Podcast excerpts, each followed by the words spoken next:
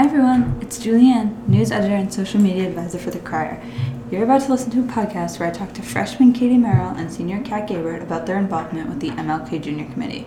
If, as you're listening, you think to yourself, it does not sound like they're all in the same room, that's because we're not. Because of our different involvements, there was no time for all three of us to sit down and talk together.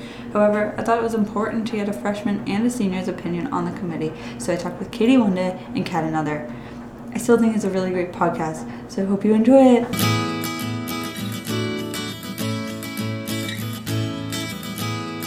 So you were a part of the MLK Junior Committee, Yeah. and I'm just kind of curious what your role was.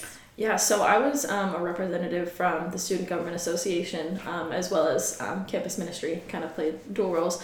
Um, basically, I was one of the student representatives to give um, different feedback um, and publicizing events um, and things like that.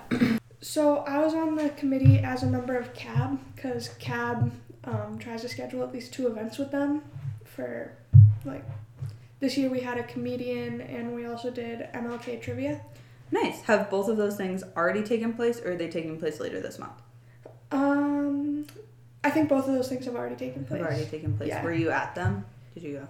Yeah, I went to both of those and they were really fun. Um, a lot of people came to the comedian, which was good. Nice. Um, yeah. Was he funny? What was his name? Um, Mandel. Mandel. Yeah. Um, yeah, he was really funny. It Oh, was a good he? time. Oh, that's good. And then trivia went well too. Yeah, um, we actually had to ask. I think it was two tiebreaker questions. Oh, to wow. winner. Nice. Great. And what made you want to join the committee? Um, well, I was asked. okay, well, that's easy so uh, Wayne reached out to me, um, but I also think it's a really important um, part of our campus um, to really make sure that um, voices are heard and that um, students are aware of what's going on around um, college campuses today and things like that. um, I just thought it would be a good way to get involved, and it could be a lot of fun. Nice. What were the committee meetings like? Were they in the intercultural center? Were they in the event space? How did they work? Um, so the meetings were in the career development center Oh, in their conference room, um, and the committee was like a combination of faculty and students.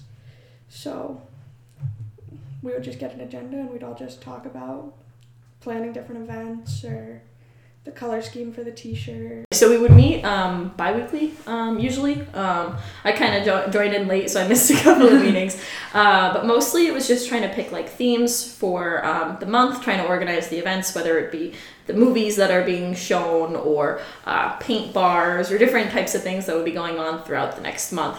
Uh, but it was mostly just discussions and getting opinions and trying to figure out how to advertise things um, and get just a whole perspective from different people around campus. great. And with so many people involved, how did like deciding the theme work and like who had input for everything? Was it kind of like everyone had input for everything, or there were different almost subcommittees? Yeah, so for the theme, um, before the meeting, Wayne asked all of us to come up with a few ideas, and then we all shared them, and Kat actually wrote them all on the board, and then we voted on our top three, and then we narrowed it down. Yeah, so everybody had input on everything. Um, we usually had, I think we had about four students represented, um, and then the other positions were from um, faculty members from uh, language departments or different department heads um, from certain areas. We had um, Dave from SEAL. Um, we had um, obviously Wayne was the head of the committee, uh, things like that. So we had all these different perspectives, which was really nice. But um, it was one of those where we basically say like, by a show of hands, who wants to, Yeah. who can spearhead this? Or um, we voted on the um, the theme of the week, which was just take the first step. Um, and Fareed um, Rwanda just came up with that one, so he had the idea, and we all just like wrote them on the board and voted based off of that. So Cool. yeah. I know you started to get into it a little bit, but why do you think it's important for a school like St. A's to celebrate Black History Month? Well, I think um, being a primarily white campus, um, it's really important for us to focus on um, minority um, things like that. Um, it's really hard um, for the minorities on our campus to feel like they can express themselves and things like that. And obviously, I'm from a upper middle class like um, white household, so I don't I don't have much background in that area, and I think.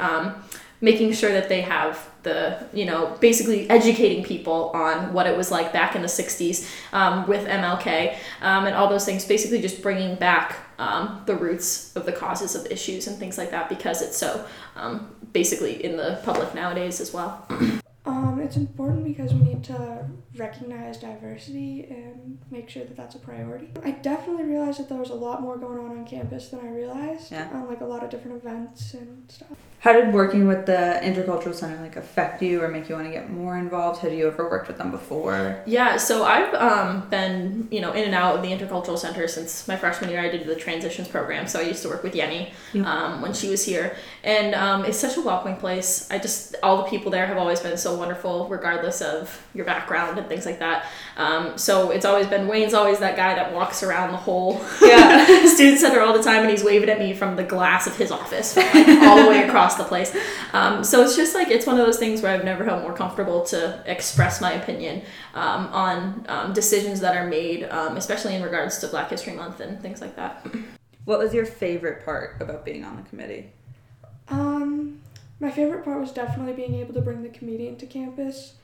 Um, I liked being able to plan an event and then just see it happen. Um, it was a lot of fun.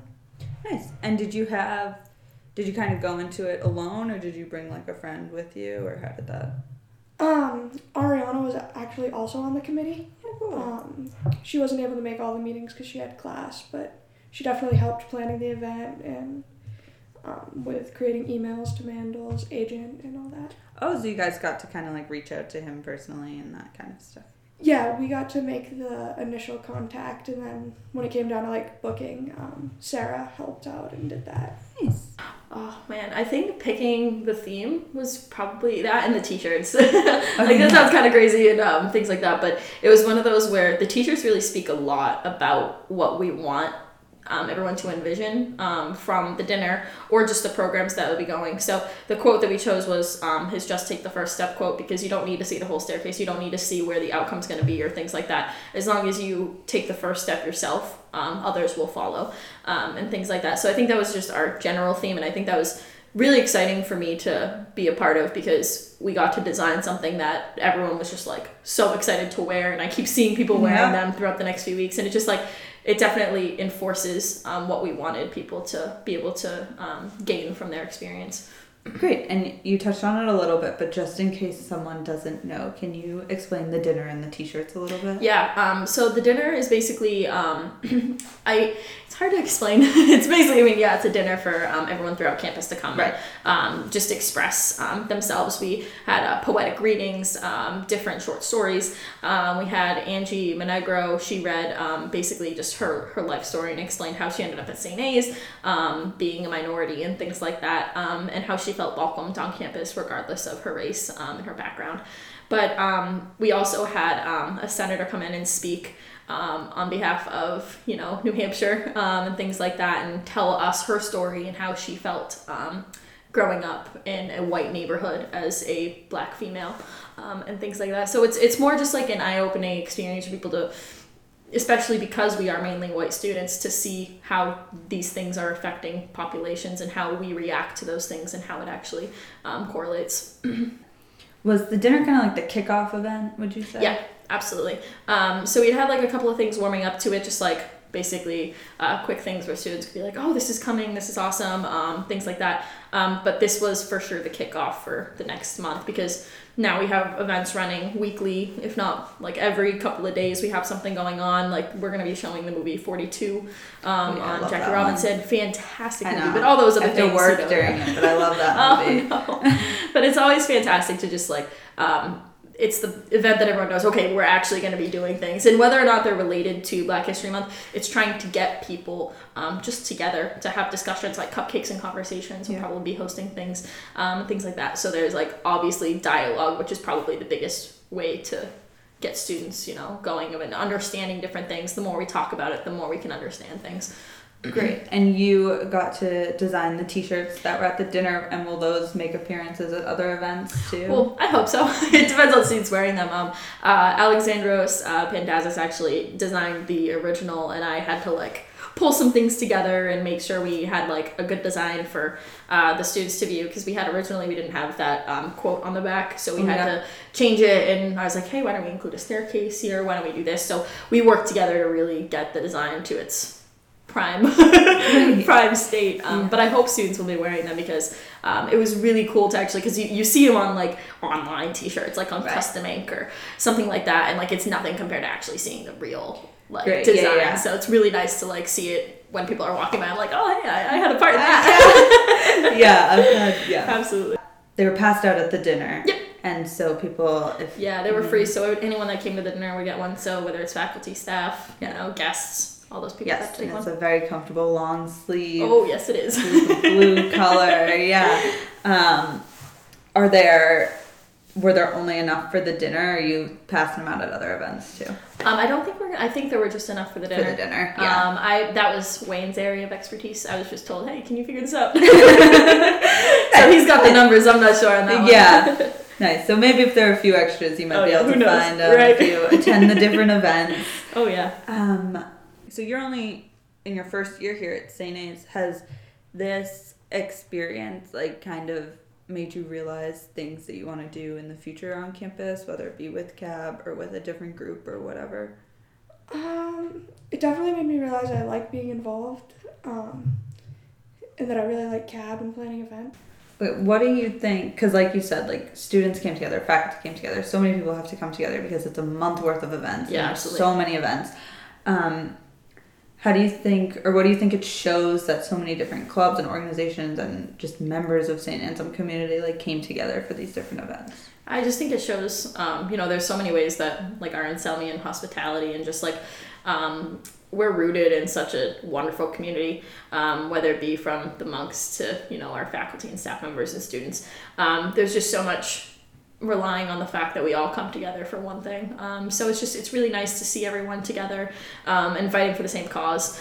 I think it shows that just as a school, we're really willing to work together and that we can get a lot of stuff done. um, because you know like i was saying earlier it's dialogue that we need um, Right. it's people speaking up for different situations that come on campus and you know it shows a lot especially in the winners of uh, the awards that we had um, with um, matt Panatin and um, james bloor Yes, first Um, time there were two students, Yes, right? exactly. Student So awards. so exciting. And you knew like with Matt speaking up against you know LGBTQ um, situations on campus and just speaking up for his rights, and um, James just being someone who's involved in everything you can imagine and just holding you know steady in everything he does he's such an incredible person so it's just it's really nice to see that um, we can come together as a community and you know do something great So there's a whole month worth of events for everyone to go to. I'm sure we get emails and Yeah. are they on the Oh. Hilltop Happenings and everything? Oh yeah, else? they're So- everywhere. Yeah, so you'll get you'll get emails for sure. I know Intercultural Center is blasting everybody with those, Yes. but we posted posters everywhere and things like that. So all different departments are doing things. So I'm sure you get advertisements from everything. Yeah, and there's something for everyone to get involved in. Absolutely. So that's great. All right. Well, thank you so much, Yeah. Kat. Thank you. Thanks for listening to the crazy mashup of an episode. My name's Julianne, and this was Hawkward.